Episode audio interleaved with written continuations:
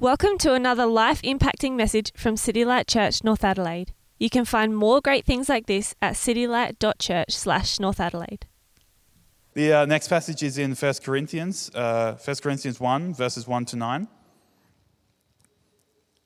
Paul, called to be an apostle of Christ Jesus by the will of God, and our brother Sosthenes, to the church of God in Corinth, to those sanctified in Christ Jesus and called to be his holy people, together with all these everywhere who call on the name of our Lord Jesus Christ, their Lord and ours, grace and peace to you from God our Father and the Lord Jesus Christ.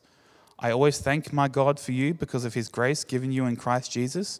For in him you have been enriched in every way, with all kinds of speech and with all knowledge, God thus confirming our testimony about Christ among you. Therefore, you do not lack any spiritual gift as you eagerly wait for our Lord Jesus Christ to be revealed. He will also keep you firm to the end, so that you will be blameless on the day of our Lord Jesus Christ. God is faithful, who has called you into fellowship with his Son, Jesus Christ our Lord. Over to Jacko. Thanks, Nick. Uh, good morning, everyone. It's nice to see you. If you don't know who I am, there are some new people here today. It's great to see you. I'm Jacko, or Simon, uh, lead pastor here at City Light Church, North Adelaide. Um, let me add my welcome uh, to that of uh, Tom and Nick and the rest of the gang. Um, I think I've seen most of your faces as you walked in uh, the door this morning, so, and I hope you've been able to get a tasty cup of coffee or tea um, to get you going. Um, just so you know, I'm, I'm, not wearing this funky lanyard just for the fun of it. Um, it says on it, City Light Church, COVID Marshal. I've always wanted to be a marshal. Um, no, I've actually always wanted to be an invigilator. Um, so, you know, the invigilators, that's that person when you go to do an exam, they're the one that sit up the front, you know, and give you all the, you know, the hardcore instructions, you know, you must keep your pen down for the first 10 minutes, you know, no touching anything, no cheating. Uh, you know, they, and they walk around, you know, just checking. Always wanted to be the invigilator, um, not a marshal, actually. Um, so, what I've decided to call myself is the co vigilator. Um, so, um, I'm invigilating COVID safe stuff. Um, and so, if the cops come this morning, SAPOL turns up just to check in on us, um, we might have to put the sermon on pause while I go and just sort of satisfy their demands. Um, but uh, that's kind of my role. My role, as just to let you know, it's like an announcement really. As the COVID marshal, I'm the sort of the go-to person um, for those sorts of you know things. If we do get a spot check and things like that, and uh, you know if I come up to you and sort of just give you a little look it's probably that you, it's probably the look of you're a little bit too close together. Um, so just, you know, I'm not going to have a stick, by the way, that has, you know, is 1.5 meters. Not yet, at least. Um, but, uh, you know, all that sort of stuff. Just making sure that we're a, a safe place um, and uh, doing the right thing as we um, seek to, to stay safe and well at this time. Another quick announcement before we open up the word together is that um, if you are a regular member of City Light Church North Adelaide, uh, we are a church that is uh, led by elders um, and a plurality of elders. So I'm the, the lead elder of the church at this stage, the only full elder of the church. Um, but we have five other um, fellas who are in various stages of, of becoming an elder. And uh, as um, those guys, uh, they, in many ways, we all function together as elders um, pointing people to Jesus, um, protecting people from wolves. That's kind of what we do. We want to make sure that we have a bunch of people who love Jesus and uh, we keep growing in Him. Um, we are, the, yeah, we're elder led, and, and just wanted to let you know, you might know this already. Sam Jasaitis, he's up the back um, hitting the, the slides for us today. Sam, at this stage, will be commissioned into the role of full elder next Sunday, so the 30th of August.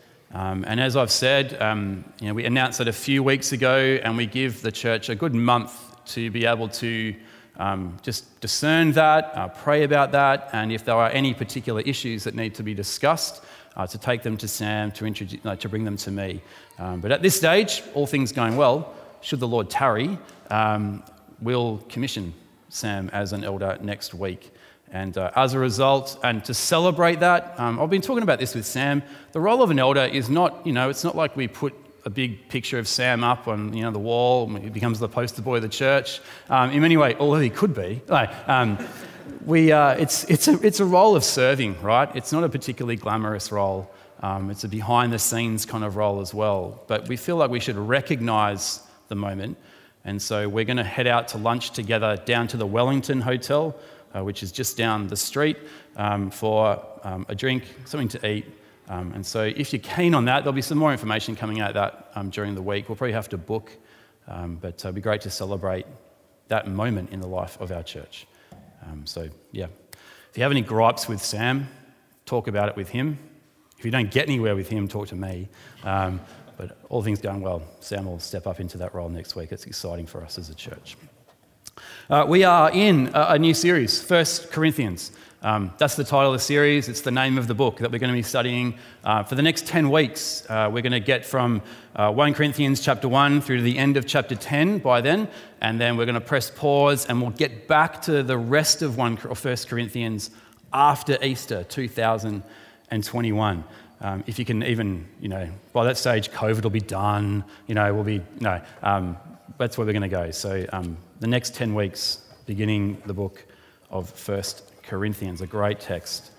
Let's pray as we come to it. So I hope you've got it open in front of you as well. That would be a good thing to do. Heavenly Father, we thank you and praise you for the opportunity we have this morning to study your word and to learn more about you. Uh, we pray this morning as we sit under your word, we pray that by your spirit and through your word we would see Jesus. We pray that by your spirit and through your word we would hear Jesus, and by your spirit and through your word we would love Jesus. Uh, so, Lord, be at work as we open up your word and this text, 1 Corinthians. Oh, Lord, change us, shape us, mold us into a people set apart for your glory in this world and certain of the world to come. And I pray this and we ask this in Jesus' name. Amen. Amen. I wonder, as we start, I wonder if you were to compare your life uh, your life, what your life looks like, with the lives of your not yet believing family and friends. So, if you compare to your life, what you do, what you look like, lots of stuff, with the lives of your not yet believing friends, would there be a difference? Would there be a difference? And I wonder, same with church, if you compare our church, City Light Church, North Adelaide, um, the things that matter to us, would there be a difference between, I don't know, like other social groups or community groups around us. I don't know, the tennis club, the social club, the scout group, the, the Estonian club. Would there be a difference in how we operate versus how they operate? In terms of our priority in our decision making, would there be much difference? Now, I reckon if you, if, you, if you believe this, right, if you believe that the gospel has really taken grip of your own heart, changed your life, and, and change the life of our church, then I think you would agree, right? There ought to be a difference. There ought to look a little bit different. Our individual lives and our kind of collective life should look a little different. Particularly, I think, in 21st century Adelaide, where increasingly and kind of rapidly our society is moving away from the Judeo Christian kind of way of life and embracing more and more rapidly a secular kind of humanistic agenda.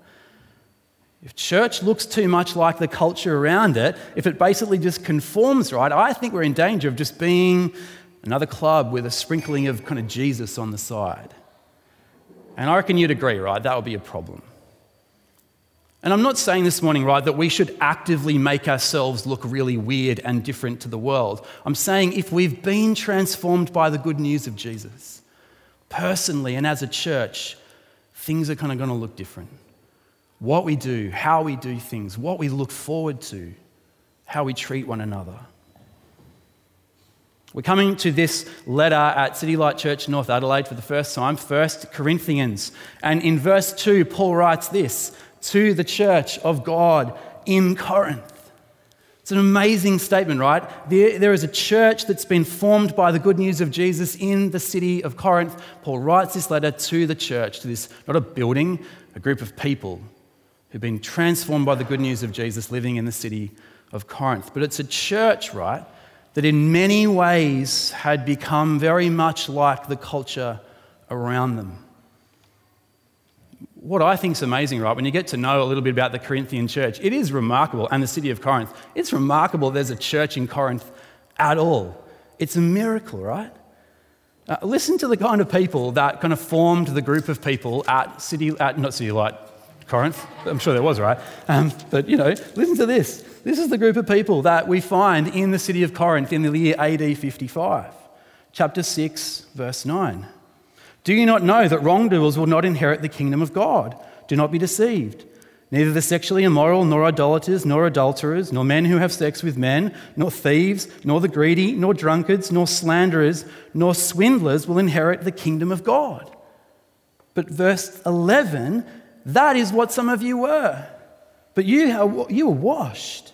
You were sanctified. You were justified in the name of the Lord Jesus Christ and by the Spirit of God. I think it takes my breath away, right?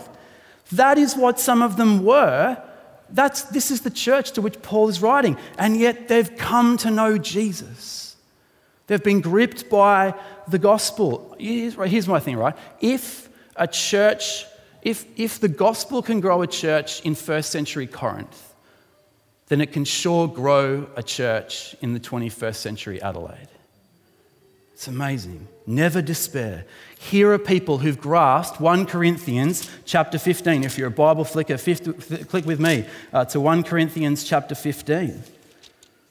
Here's a bunch of people who've, who've, who've grasped this. For I receive what I passed on to you as of first importance that Christ died for our sins according to the Scriptures, that he was buried, and that he was raised on the third day according to the Scriptures. Here is a group of people who've grasped Good Friday, who've, by the grace of God, got Resurrection Sunday, Easter Sunday. It's amazing.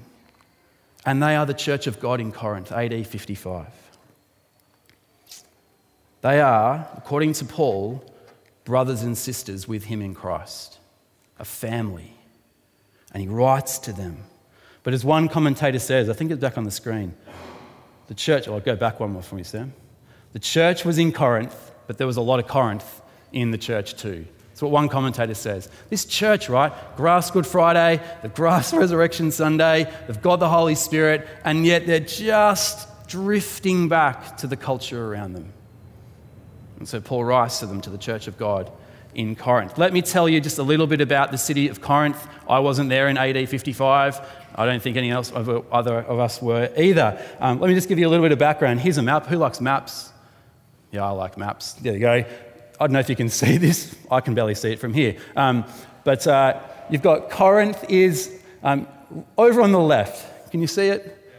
Sort of. No, everyone's going, I can't see that. Like, you know, I've got perfect. It's over in the left, it's near Athens. Um, and uh, uh, Corinth was this kind of cosmopolitan city. There's another map, I think, as well. Just, oh, there, because I love maps, right? I'll give you another map.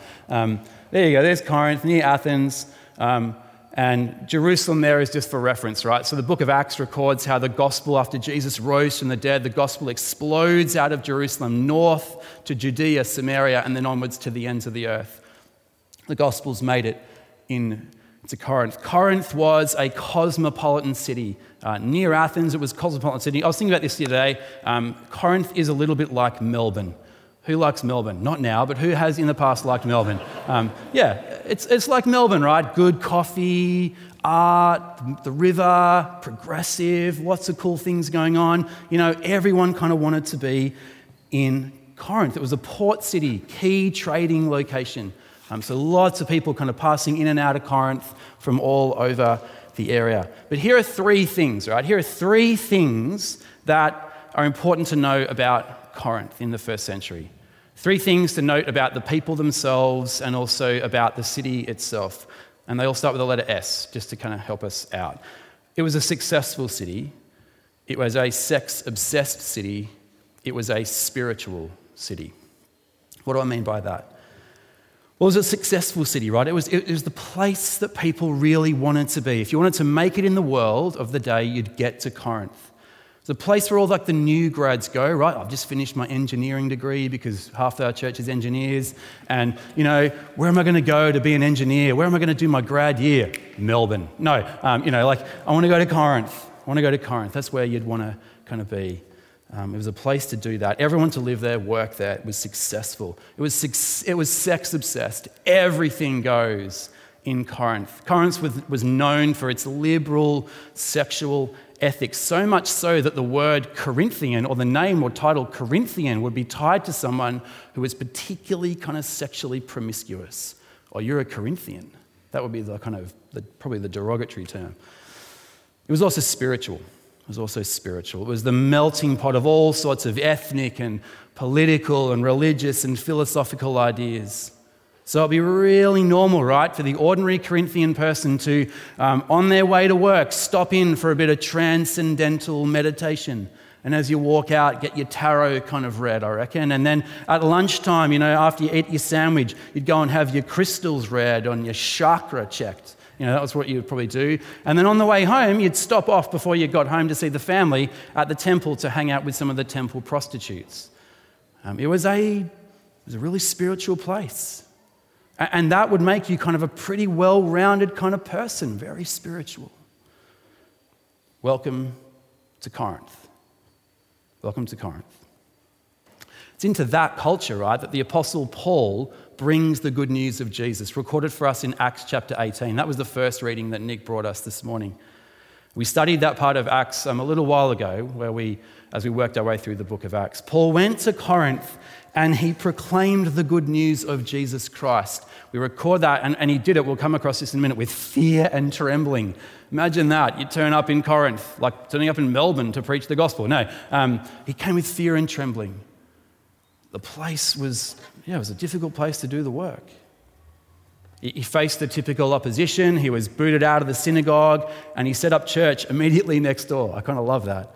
Plenty of people didn't like it, but some people believed. So many of the Corinthians, verse 18, who heard Paul, believed and were baptized. A bunch of people came to know Jesus. Forgiveness of sins, hope of eternal life. And the church got started. Paul stayed in Corinth for about 18 months, we're told, teaching, preaching, building up the church. Then Paul moved on to preach and plant elsewhere. And then, very slowly, right, after Paul left, the church just kind of started drifting back to its kind of old ways, gripped by the gospel, and then became a bit more gripped by the culture. Paul had gone, he was pretty important. But they got rid of Paul too. He's no longer there. We're not really that, we weren't that impressed with Paul, the, the speaker. He hasn't, he's not much of a gospel messenger. You see, in successful Corinth, the church wanted a gospel that looked good to the outside world. They wanted gospel preachers, communicators, they wanted, who were impressive, charismatic, adept at Greek rhetoric, could hold the attention of a crowd, not simple preaching like Paul proclaiming a crucified Savior in sex obsessed Corinth. They, they wanted to continue as much as they could as they had done previously, using their bodies however they wanted.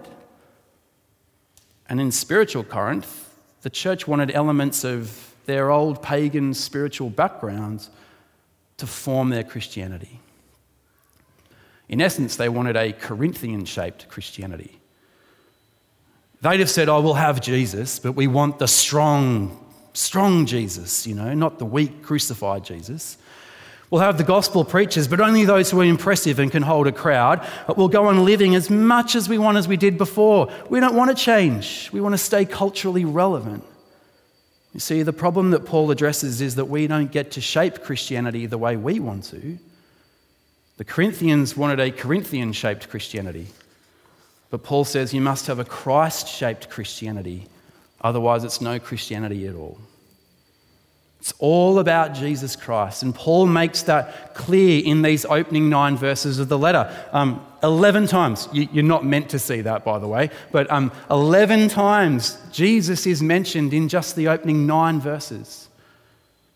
All the blessings that this church enjoys, and there are heaps, all the gifts that they have, and they are enriched with many gifts all the hopes they have for the future are all coming to them in Christ. So Paul says, don't walk away from Christ because you want to be more like your culture. Christ is at the heart of the gospel message, and he must be at the heart of the local church. Let Jesus shape your lifestyle. Let him shape your leadership, your sex life, your gatherings, your love. So, as we look at this letter today and over the next 10 weeks, the question we'll need to consider again and again and again is how like the Corinthian church are we? Not all the specifics will be true, right? We don't live in AD 55 in the city of Corinth. Our culture is somewhat different to theirs, but similar in other ways. But the question is this how much is our Christianity shaped by our culture versus how much is it shaped by Christ? Paul writes 1 Corinthians because the church was in danger and to challenge their cultural conformity. So, as we dig into this text today, I want us to notice, hope you have your Bible open with you. Verse 1, Paul just reminds us of the authority that he comes with, the, the writer of this letter. Paul, um, verse 1, Paul, called to be an apostle of Christ Jesus by the will of God, and our brother Sosthenes, or as I nicknamed him earlier this week when I was chatting with someone from church, Sos. Um, we don't hear much about Sos actually after this. This is we heard about him briefly in Acts chapter 18. We hear about him just here. Just really quickly, Sosthenes was probably the guy who wrote down the letter that we have as 1 Corinthians um, before us. He was an amanuensis. Um, I love that word. Can you say that with me? Amanuensis. Come on, amanuensis. Yeah, there you go. Um, never, you dropped that at a dinner party tonight or something like that. I don't know. Um, he wrote the letter down. Um, he was probably the, he was the, the leader of the synagogue in Acts chapter 18, um, who then got driven out, probably came to know Jesus, and then ended up probably going to Ephesus with Paul. Um, but that's who we have, that's Sosthenes. But Paul, he's an apostle, one sent and personally commissioned by the risen Lord Jesus Christ. His role as an apostle, as a missionary, wasn't down to his human ability, it was down to his calling and his commissioning by the Lord Jesus Christ. Paul has been sent by Jesus and he comes with all the authority of Jesus. Paul's a bit like an ambassador. He speaks with the authority of the one whom he represents, and the people around him are called to listen. So we must listen. See, Paul says some really confronting, difficult, surprising things in this letter of 1 Corinthians. Like all churches, it's far from perfect. But Paul, what Paul does in these opening nine verses is reminds the church that despite all their imperfections, they are in Jesus. They are in Christ. And that's an extraordinary thing for them. I'm going to break down the passage this morning into three sections, uh, pointing us to three things that Paul highlights um, about what it looks like for them to be in Christ, and then challenges them really about what true spirituality is. Um, here's the three points if you're a note taker. Um, this church is a, a sanctified church, they are a gifted church, and they are a waiting church. Sanctified, gifted, waiting church. So, firstly, um, in the Lord Jesus Christ, this church is a sanctified church.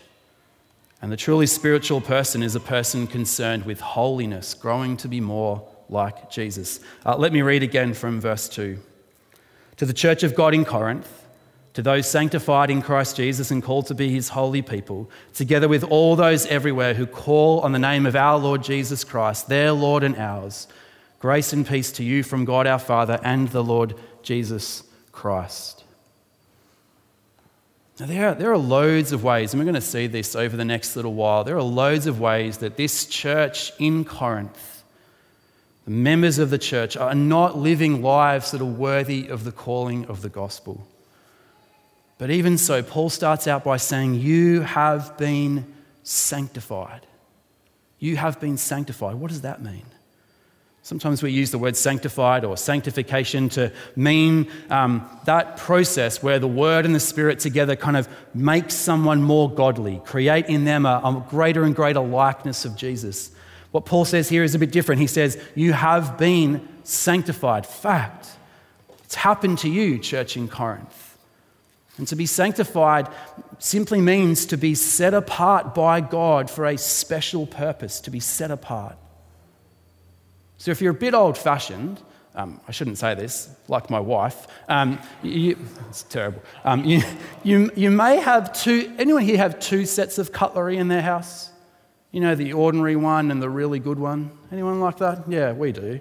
Um, um, often I put the old, you know, the, the, ordinary one out, and just like, what are you putting that stuff out for? The people, the, you know, people are coming. I'm like, because it's easy, you know, and then, oh, no, no, off it goes. You know, you've got the everyday set, right, that sits in your top drawer in the kitchen, probably bought from IKEA, I reckon, like that, at least we have, and that's what rolls out day to day. But there's another set, you know, for a special purpose that comes out. And Paul is saying, Christians, you, have, you are different. You've been set apart. Now that you've come to follow Jesus Christ, you've been set apart for a special purpose to bring God glory in the world, to share the gospel with everybody about you. You are sanctified in Him. And that's a privilege. And at the same time, we've been set apart. We've been called to be his holy people. Verse 2, see it there? To those sanctified in Christ Jesus and called to be his holy people. So, which is it? Are you set apart or are you supposed to grow in holiness? Well, the answer is both, isn't it? You've been set apart in Christ to live differently wherever you are. If you're a Christian, you've been set apart, sanctified in Jesus, and so we live differently. And in verse 2, Paul is keen to tell them that it's true of all those everywhere who call on the name of the Lord Jesus Christ. Why does he say that to them? Why is it so important that, that they know it's true of all believers, this process of being sanctified and growing in godliness? Well, it's because the Corinthian Christians, right, they're in danger of thinking they're above other Christians, that they're, they're better than other Christians. You know, they live in successful, a rather spiritual place. They're in danger of elevating themselves. So they look down on Christians who are a little less outwardly impressive, less spiritual. Paul says, no, no, no, you can't do that. You share this amazing privilege of being set apart by God with every other Christian. You've been set apart, called to be his holy people. What's the impact then of what Paul is saying for them and for us? What's the impact? Well, I think there's an encouragement and a challenge. Here's the encouragement Church, you've been sanctified, set apart, set apart by God, and that is a tremendous privilege to be His representatives, to live for Him in this world, certain of the next. That's what it means to be the church of God. There's also a challenge here, right? We need to live as God's holy people. Does your life, does my life look different to those around you? Or is it just the same? In your making, uh, you know, if, you're, if you, if I'm just kind of making the same decisions as everyone else, if my priorities are pretty much identical to everybody else around me, then I think something's kind of gone wrong. The Corinthians just looked like part of their pagan culture. So, the question for us at City Light Church North Adelaide is, is how much do you look like a secular Adelaidean? I would guess, and I think it would be different for each one of us, but I guess more than we'd like to admit. That's what we need to hear what Paul says over the coming weeks to these Corinthian believers. Paul's going to challenge us a lot here. Will we live as God's holy people for his glory and our good? That's the first thing that Paul wants to impress upon us that we, they, are a sanctified church. Secondly, in the Lord Jesus, this church is a gifted church. And as a result, the spiritual person is one who is dependent on Christ and, and defined by thanksgiving. Um, have a look at verse 4 to 7. I always thank my God for you because of his grace given you in Christ Jesus. For in him you have been enriched in every way, with all kinds of speech and with all knowledge.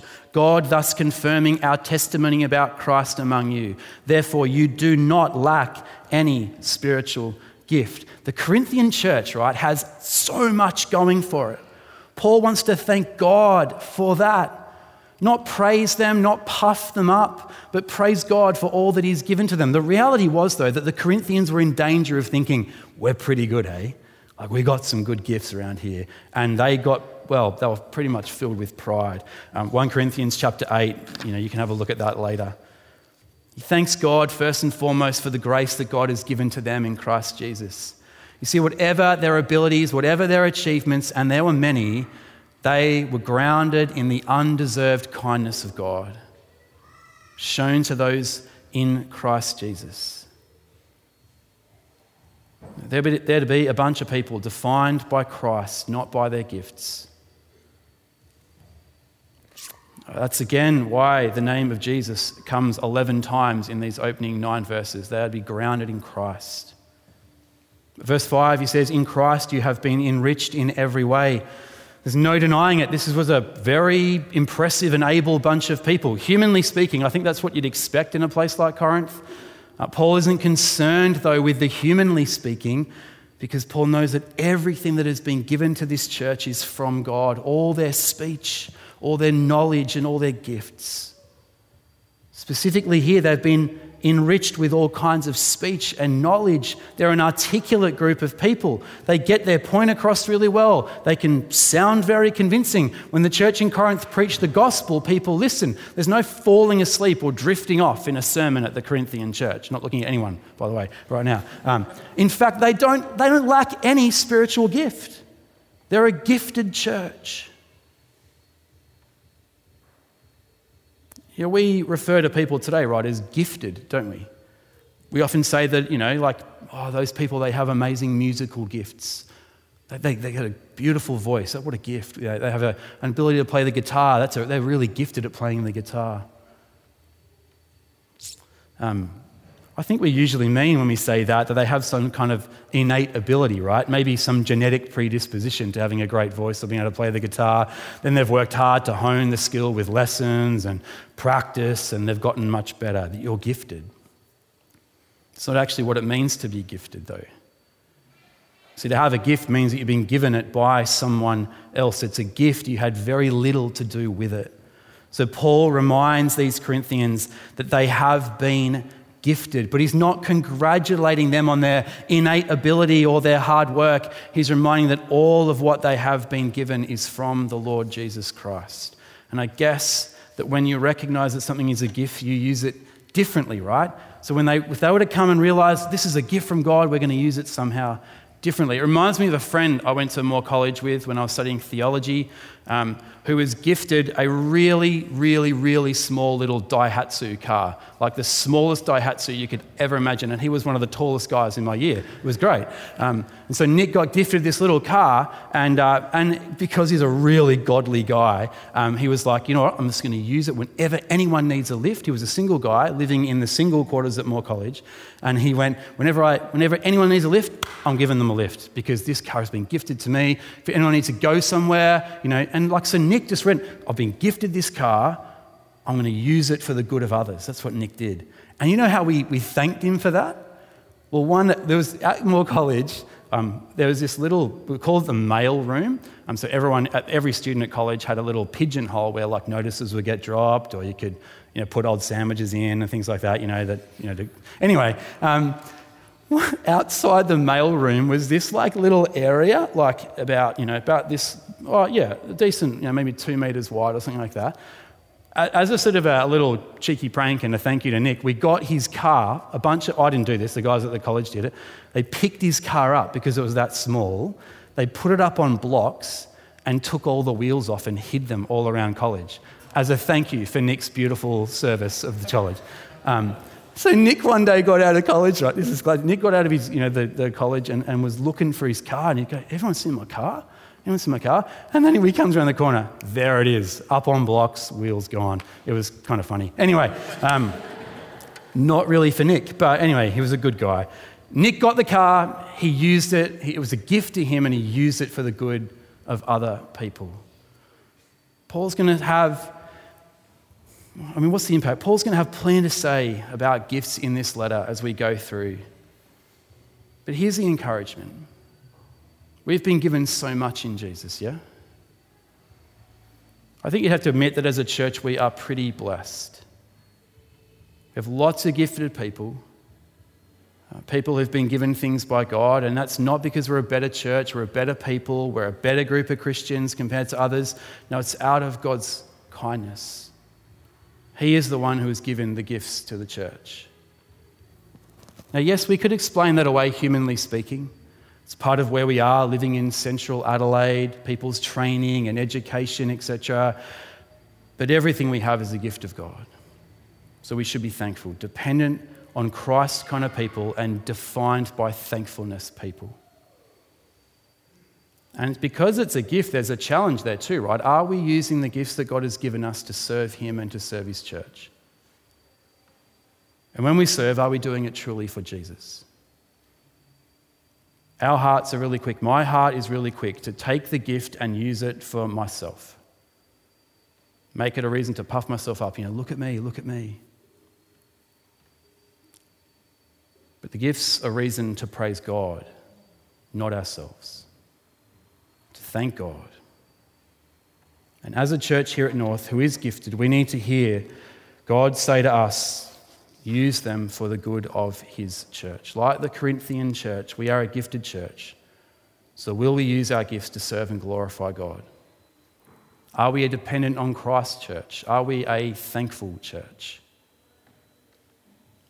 So, Jesus says they're a sanctified church, um, pursuing holiness. In Jesus, they're a gifted church, dependent and thankful. And thirdly and finally, they are a waiting church. In the Lord Jesus Christ, this church is a waiting church. They are a bunch of people waiting for Jesus to return and waiting for the new creation to come. Verse 7, have a look again. Therefore, you do not lack any spiritual gifts as you eagerly wait for our Lord Jesus Christ to be revealed. He will also keep you firm to the end so that you will be blameless on the day of our Lord Jesus Christ. God is faithful, who has called you into fellowship with his Son, Jesus Christ our Lord. What's this saying? Well, I think the Corinthians right had become so focused on the gifts they'd been given that they'd forgotten about what the gifts were supposed to point to and how they were supposed to be used. They were all about helping the local church continue to follow Jesus, serve Jesus, and wait for Jesus to come back. They thought, 1 Corinthians 8, right? The church at Corinth thought they'd already arrived. You know, we've got everything we need, we've arrived. Paul reminds them Jesus is still coming back. They'd become so consumed with the present day that they'd forgotten about the future. Um, some in, in the church at Corinth, that you can read about this in 1 Corinthians 15, some were actually denying the resurrection of Jesus and the reality that he was turning, coming back. The gifts that God gave the church, the, the gifts that God gives his church, are to help that church wait eagerly for the return of the Lord Jesus Christ to build up the church, to help the church stand firm, and to hold out the good news of Jesus. As the church waits for the return of the Lord Jesus, we can also be certain that, that we are going to be, we are going to get there. We're going to get to the new creation. Paul reminds us that Jesus will keep us firm to the end. He will hold us fast. Even when the Corinthians were making mistake after mistake after mistake in how they lived their lives and individually and how they lived their lives as a church, so many mistakes that Paul has to write 16 chapters in this letter to this church and then follow it up with another letter kind of later on down the track. But even then, with all their mistakes, with all their foibles and flaws and faultiness, on the day when Jesus returns, that church will be blameless. And if you've read 1 Corinthians, you go, What? How? This far from church, perfect church will be perfect. And the same is true for us today. Even when we make mistakes, brothers and sisters in Christ, when we make them individually, when we make them as a church, on that day we will be blameless. Why? Because it's Jesus' day and He has done all that it takes to make us perfect before Him. The Lord Jesus will get the job done. Even when our mistakes and our imperfections seem like they get in the way and threaten the whole project, God is faithful, Paul says in verse 9. He's brought you into relationship with his Son, and he will get you there. And even for this messy Corinthian church, that gives them hope. Hope because God is faithful, not them. One of the, I haven't really thought this illustration through, so it may be terrible, but I'll give it a go anyway. Um, I was meeting with someone uh, during the week from our church, and we were talking about this idea of the return of Jesus. And I said to this person, I said, How, how much do you think about the return of Jesus? Like, how much does that shape your day to day thinking and decision making? And, um, you know, like, like this person I was talking to, I was the same. I don't, I'm not conscious of it a lot. But Paul raises it here, right? And, and the thing, the wonderful thing here is we see that even, even our mistakes, even our foibles and flaws will not get in the way of Jesus returning and keeping and holding us fast. Because it's down to Him. I was thinking about this, and in that conversation, You know, I said, oh, you know, sometimes, you know, we can get caught up and think that the next great event in world history is when COVID is gone. Or the next great event in world history is the Olympic Games, as long as COVID is gone. You know, um, and I was thinking about that, right? You know, like the Olympic Games. What happens before the Olympic Games? Anyone remember? A whole bunch of people get together and they hold a torch, right? And they run around holding the torch and they cross the country and, you know, everyone wants to get in there and get, the, you know, get in the ballot and hold the torch and run, you know, for five meters and then hand it to someone else and run another five meters. You know, what, what happens, right? What happens if, you know, on that, you know, torch relay, you know, someone just veers off the wrong direction, you know, or someone trips over and the torch breaks and stuff like that? I mean, ultimately, right, the, real, the games are going to happen, yeah? Even if the torch is all over the place and goes out or trips over or takes the wrong direction, the games are going to happen.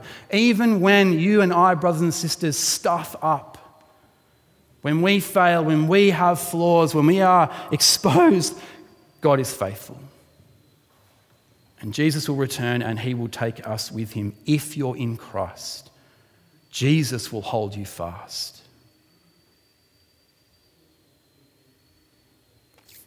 The encouragement for them, the encouragement for us is even though we are far from perfect, we will get there in the end. He will do the same for us, He will do the same for the church. We'll be blameless before Him. And I don't know about this, right? This does several things for us as a church, as individuals. It means we can admit our mistakes and imperfections, we don't have to hide from those things.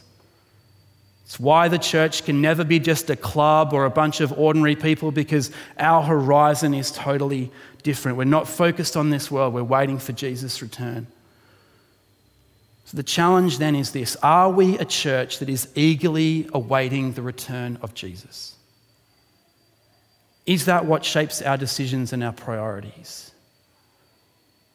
There will always be areas where we're not being shaped by that wonderful truth. We need the challenge of 1 Corinthians that that will bring. We're not a perfect church. No church is. We need to be corrected and changed and shaped by the world. Just as prone to forget that we are waiting. We are a waiting church. We live for that day, individually, collectively. One day, one day there will be total prosperity. But we have to wait for the new creation. One day we will have totally healthy bodies. But we have to wait for the new creation. Just as an aside, I went to the back desk to get the microphone put on. Carl said, What was the least excellent thing about your week? Or something like that. And I said, My back my back has been the least excellent thing. I've got a really dodgy L5 S1 disky thing going on. And um, if you live with me, Adele can tell you, by about 5 p.m., I'm a grumpy old man, you know. And then Tran goes, new creation, new body. It's a physio, right? But, you know, like, you'll be able to work, man. Nothing to do. Yeah, be great. Um, we will have totally healthy bodies, but we have to wait for the new creation. And here's the one thing I love the struggle with sin will end. It will end. But not until the new creation. And the truly spiritual person has their eyes fixed on that future, and that future shapes today. We'll think about that as we go through. So, as I close, are we a church shaped by our culture or are we a church shaped by Christ? That's the question we're going to face over and over again as we come through 1 Corinthians together. But as Paul opens this letter, it's mainly encouragement, brothers and sisters. City Light Church, North Adelaide, in Christ you are a sanctified, set apart, called to be holy people. So live holy lives. Let us encourage each other to keep growing more like Jesus. City Light Church, North Adelaide, in Jesus, you, we are a richly gifted church. So let's use our gifts to the glory of God and bless our brothers and sisters and the community around us. Dependent on Jesus, defined by thankfulness. In City Light Church, North Adelaide, we are a waiting for Jesus' return kind of church. So let that perspective shape our decisions, shape our lives, our priorities each day, waiting to see Jesus face to face. I caught up with that person from church, and the more I thought about it, I just can't wait to see Jesus. I just can't wait to see him face to face and enjoy him forever. Should we pray? Let's pray.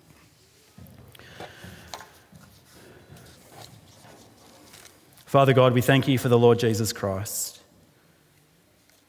We thank you that he died so we could be forgiven and have a fresh start. By your Holy Spirit, Lord, give us soft hearts so we can hear the rebuke of 1 Corinthians and so grow to be more like Jesus. Enable us, Lord, to be a deeply thankful people.